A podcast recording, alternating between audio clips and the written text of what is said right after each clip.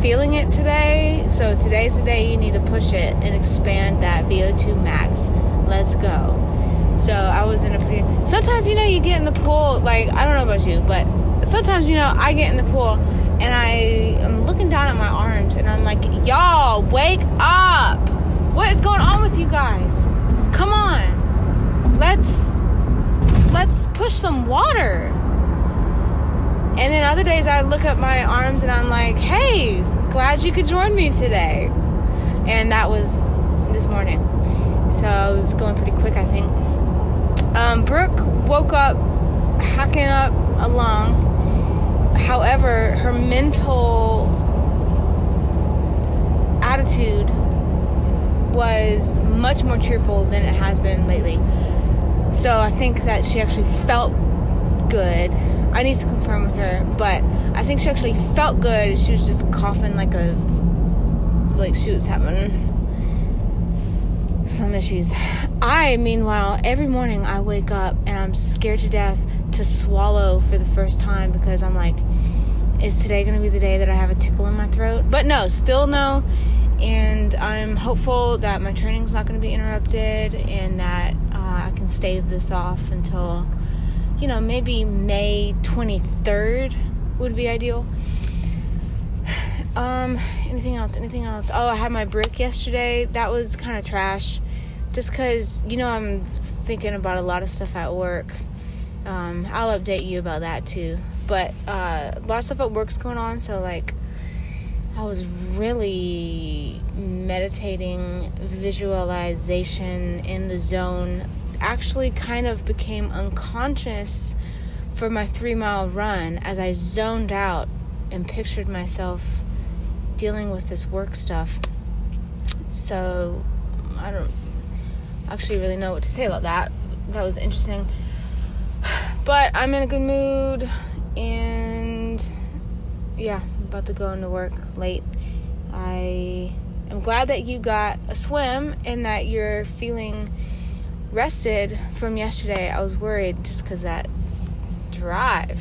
I didn't know how you would feel after that. I know that I would feel not very pleasant. So I'm glad that you're feeling good. And a birthday swim on Friday sounds very exciting. I glad I'm glad I don't have to participate in that. But happy birthday to that fellow. And uh, I'd love to know. I mean, what a great test to see how fast you can go for 5200s. It's about time to start training for those hundred hundreds on New Year's you know? We probably i don't know. I need to train for that this year.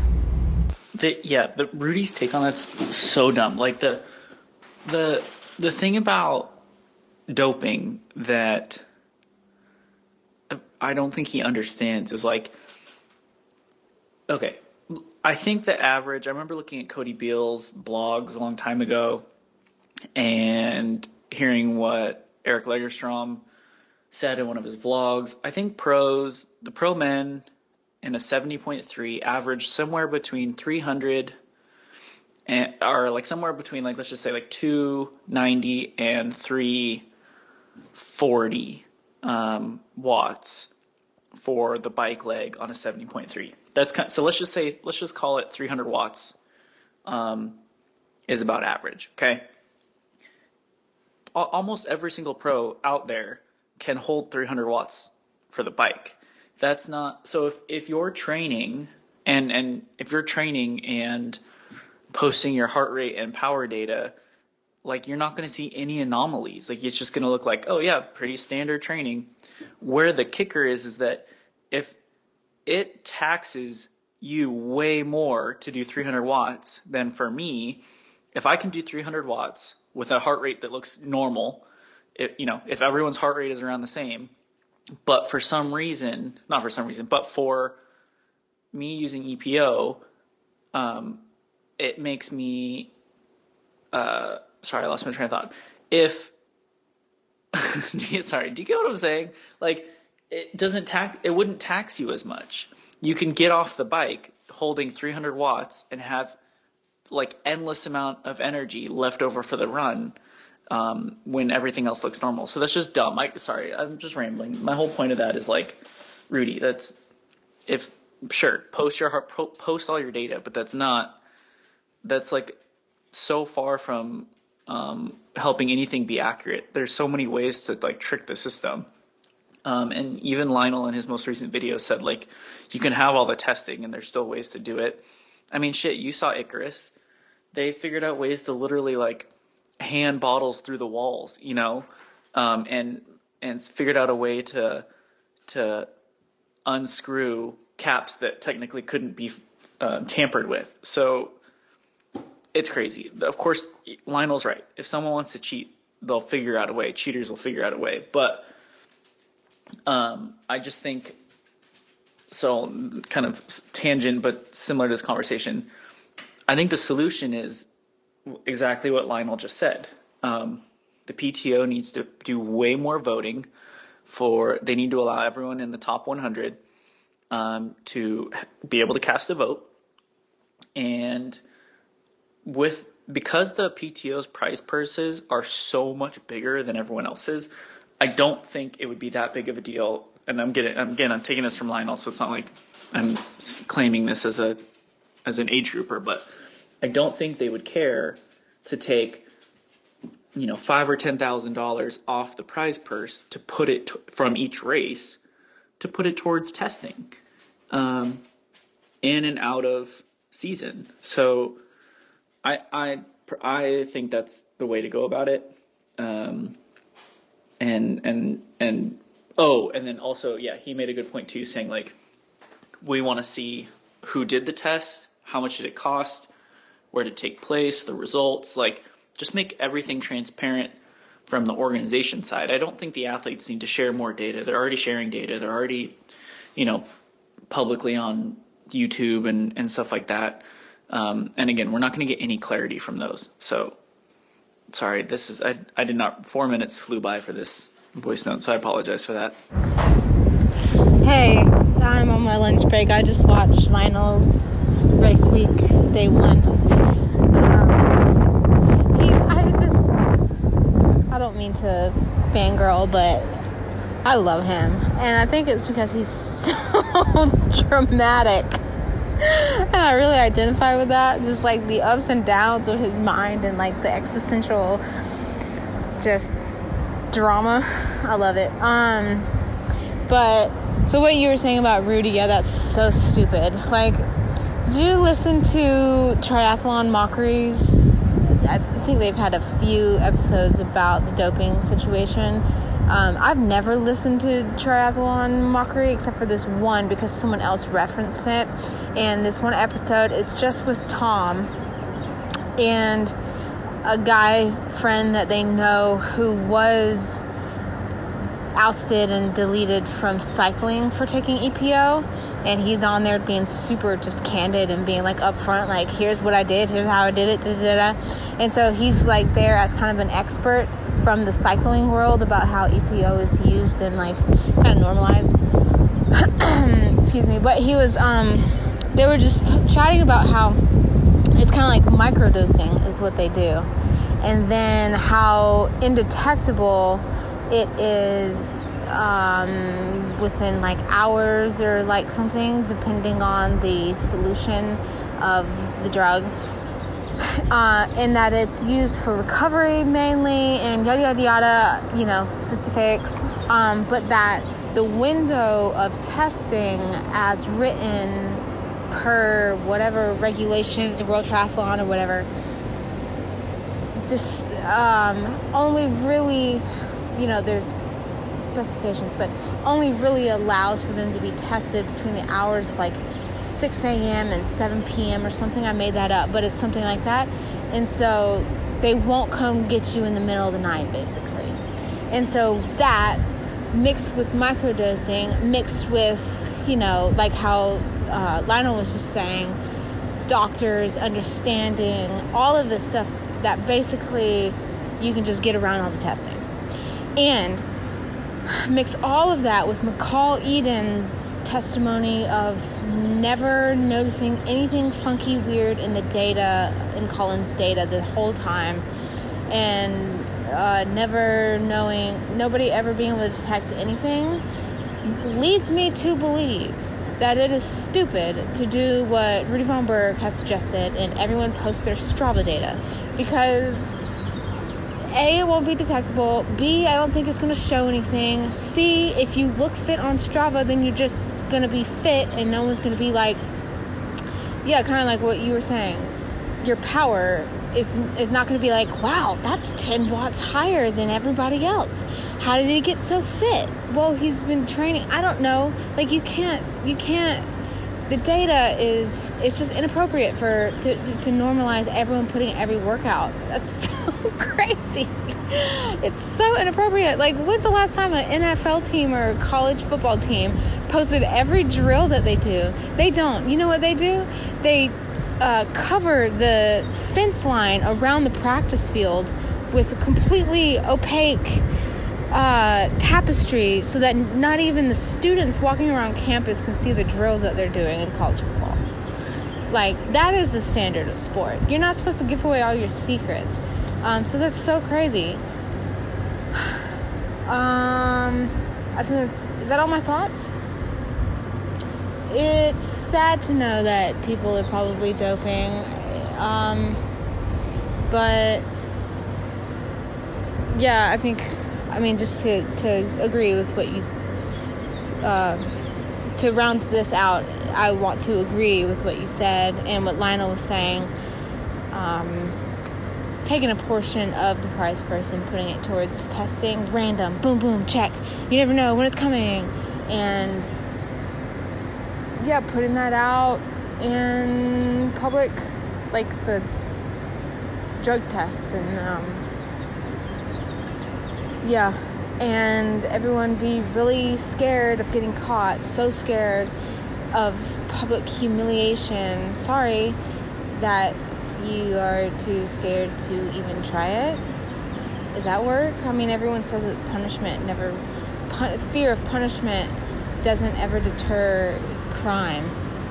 Is that really how it works, though? Wow, that's really interesting about how they, I guess, dose it. I didn't know um, that's how they do it, but I, I guess that kind of makes sense.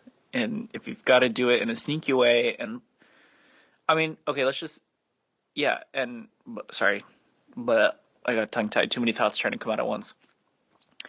Um, if there was, if it was legal and you had to take EPO in a healthy way, or some any kind of, uh, you know, um, booster, I imagine that microdosing probably would be the safest.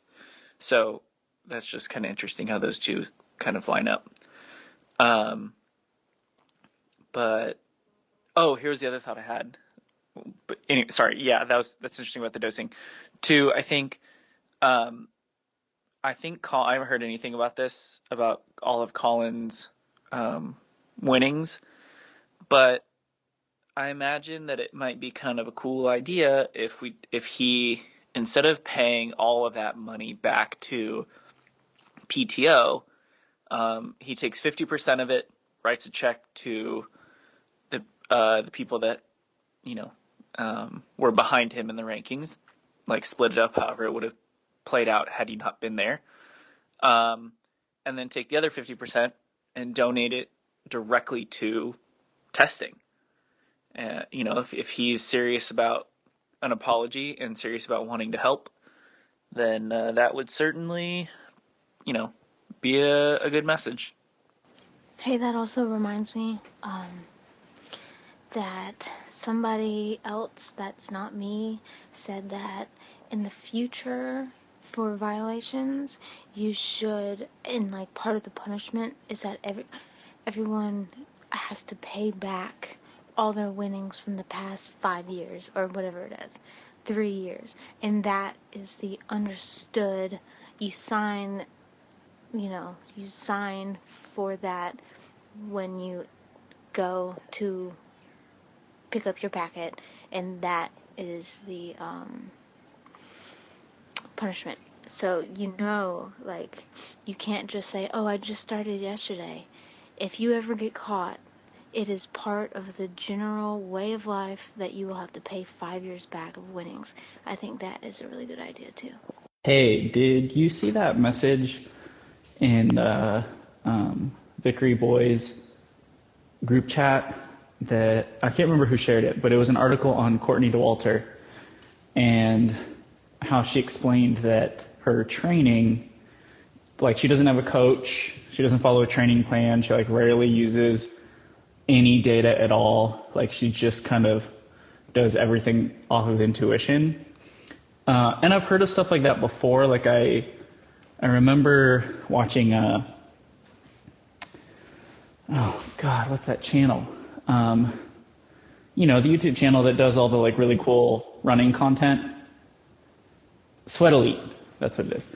Sweat Elite. So, uh, I remember watching one a long time ago on this marathon runner who uh, didn't use like his watch.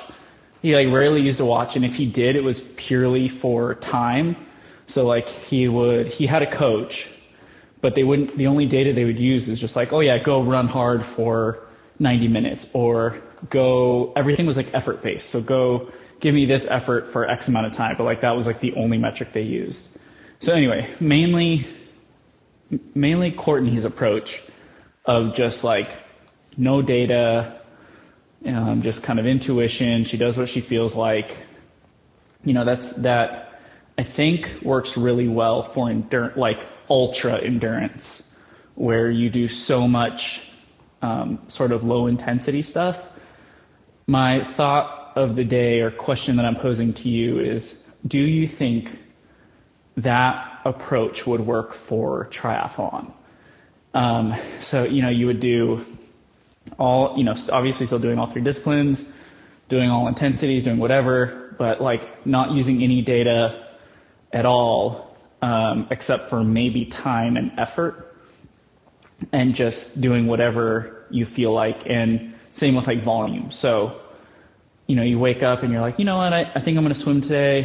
I think I'm going to do an easy swim, but my legs are feeling pretty good, so maybe I'll do a hard run later. And then you wake up the next day and you're like, wow, my legs are still feeling pretty fresh. I think I'll, I'll do a hard bike today, but man, um, my arms are feeling a little tired, so uh, I'm going to skip the swim. Uh, you know, so, do you kind of get what I'm saying? Like, do you think that would work? Do you think with the amount of volume and disciplines we have to try and master um, in our age group or restricted time frame, do you think that would be something that would work? And I guess also now imagine you're a pro. You're a pro with unlimited resources for time and, you know, stuff like that. Would that work for you? Hmm. That is such an interesting question. Courtney Dauwalter is a freak of nature. Um, first and foremost, she like only eats nachos and she's just something about her is different. Her spirit or something. I don't know. She's a freak. Um, and I have not seen that article, and I and I don't know the inner workings of her plan, but uh, or like her lack of lack thereof. Um, but I think one of the major differences between ultra running and triathlon, as we do it, is um, unpredictability in number of variables. So like ultra an ultra endurance race, hundred miles. Typically they're going up and down, up and down. There's rocks, there's roots, and it's almost like a war of attrition where you are trying to see how fast you can go, but it's not quite the same expansion, or like the goal is not quite the expansion of your VO2 max in the way that triathlon, especially at the shorter distances, but also Ironman. Um, the reason you do structured training is to slowly adapt session by session your VO2 max and it's kind of like a because the the sky is the limit kind of with your speed. I mean, right? Your VO2 max is the limit. Your FTP is the limit of what you can possibly do. Um, but you're trying to expand, expand, and you have to do that in like a measured incremental incremental way. Whereas when you're doing ultras, you've got to I don't know. I don't have obviously an experience with it, but I imagine there's a lot of like falling down and um, hallucinating a little bit and taking a five minute nap on the side of the trail and shitting behind a tree and like speed that process. Or like training your gut in a totally different way. Um, but like there's a lot of and and you're also walking a lot uphill. So it's like a to- it's a, it's a muscle bone ligament attrition uh regimen that I feel like is more suited towards I guess what Courtney's doing. I'm acting like I know what I talk I'm talking about. Um but like what Courtney is doing is she's working on fatigued legs, but like it really has more to do with how she's feeling if it's even possible for her to do anything the next day. Does that make sense? Question mark? That is such a fun mental exercise to do though. What a great question. I love that. But um yeah, if you see that article again will you send it to me? I'm curious to see kind of what she says. She's such a Fruit Loop for real. Did you watch her on um, Joe Rogan? She's so just totally out there. The way she was, the way she was describing her hallucinations in a few races, I kind of like had it on while I was doing something, and Brooke was secretly like actually paying attention to it because it was so wackadoodle. And at one point, I remember this. This was like two years ago. Brooke is like just staring at my phone with her face just all screwed up, thinking, what the hell is wrong with these people? Why would y'all do something like that? Yeah, ultra trail runners, ultra marathoners are just absolute Looney Tunes goofballs and I can't wait to join their ranks someday. also, in regards to Trek athletes and their um, new bike colors, I would love to know what the sort of behind the scenes of their what their contract looks like because they are getting a new bike all the freaking time, so often. Um, and I wonder if I wonder if their bikes are on, and, and I have no idea how all bike contracts work. Maybe they're all like this, but it. My guess would be that Trek, instead of like, hey, we're sponsoring you with a bike, here's your bike, like you own it. I wonder if all their bikes are technically on loan. So like, hey, we're gonna loan you a bike, um, but the benefit to that is is that you get a new paint scheme all the time, and you um, basically like if anything happens, you just send us the old bike back. Like I wonder if like it's like a loaner program where they just it's super easy to swap bikes in and out. But um, I just feel like more than anybody, Trek athletes are getting new bikes all the time. Sometimes with like zero updates, it's just like oh new bike day. Just felt like getting a new speed concept. Hey, did you make your picks last night? I'm about to start making mine right now. Oh, we can only choose for the PTO Open. I wanted to sit down and do all the races this weekend. Okay, I'm done. That was so difficult. How do you pick any of these things? The only thing that was a sure shot. Let me see. Yeah, the only thing that was a sure shot was Lucy Charles winning out of the swim. Even fastest run time for the women was like three people to choose from. And how can you choose fastest bike? How can you possibly choose these podiums? with any amount of certainty. This is probably the hardest one I've ever tried to pick. Hey, yeah, we made our picks last night and l- nearly impossible. Um, especially the women's field. There's no way. Speak for yourself. I'm confident. Oh, Max says she's confident, but I, I was st- just staring at that roster, thinking like, there's no way. Like this is, this is a world championship level event. Like all of these people are so closely matched. And yeah, you're right. That Lucy in the swim was about the only one that I was like, yeah, that's that's probably a safe bet to make. The rest, the rest, I don't. I have no idea. Oh, I put Jason West for the fastest run, and that was the only other easy one I had. Um, but yeah, so difficult. Yeah, that that Jan Fro- Frodeno, Jan Frodeno. Yeah, his stats aren't looking very good. Also, 41. He's kind of old. Does he know who he's competing against? Hmm. Jason West is the fastest run time. That's tempting.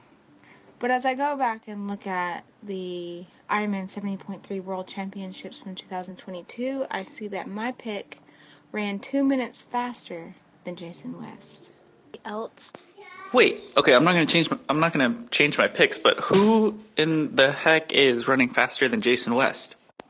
Hey, so I just got home and uh, wanted to give you a quick rundown on the swim report for this morning. So, as you know, um, one of the swim squad's birthdays was this week. They turned 52. So, to celebrate, we did 52 100s today. And uh, I survived. But I, th- I think I did more than survive. I think I thrived.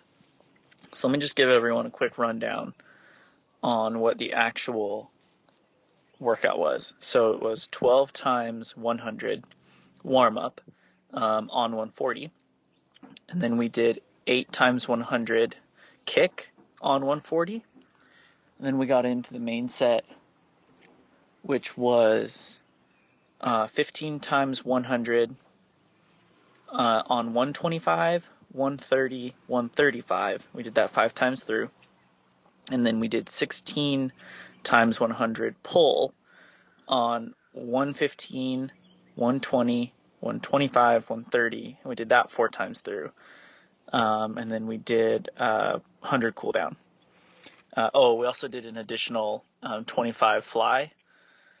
And uh, um, that was my first time, like actually doing a doing fly all the way down to the end, and uh, that was interesting. They were they were getting a kick out of my fly stroke, but um, yeah, I survived. The only ones that I had trouble on was the pull set. Um, I could make the 115, but then I'd be pretty tapped for the 120s. So I think for two of those rounds, because we did it four times through, I think for two of those, I I think I did a 50 instead of a 100, or I can't remember exactly. Either I did 50 or I skipped the interval and I just did like 200 instead. Um, I can't remember exactly, but um, either way, the fact that I just did 5200 um, and not a single interval was, I mean, the warm up was on 140, but like literally everything else, the the slowest one was on 130. The rest were basically on 125. Um, I mean, like, it's just crazy. It's cr- it's absolutely crazy to see where my swim is at. And I know I'm a triathlete and I'm supposed to be good at all three sports, but right now my pool swimming, man, leaps and bounds. I'm telling you, it's crazy. Um, I'm definitely feeling very grateful and happy and positive about that. Um, even though my bike and my run aren't going so well, um, we're still on the positive train for for swimming. So, um, yeah, super super happy with how today went. This will probably be my um, last like super big swim too, right before Chattanooga. So I'm glad I got it. Actually worked out perfect. So I got a really solid swim under my belt today, and really good confidence builder. Um, just the fact that I mean, geez, we the the fact that um, sorry, I lost my train of thought. The fact that these intervals were so short um, on such a fast time, and I was feeling so good through so many of them. Um, really good for my for my confidence. So yeah, super good. And then we grabbed some breakfast after to celebrate, and that was really good too. And I'm headed home, and I got a I've got a ton of work to do, so headed in to do that. But um, yeah, just wanted to give you give y'all a quick swim report.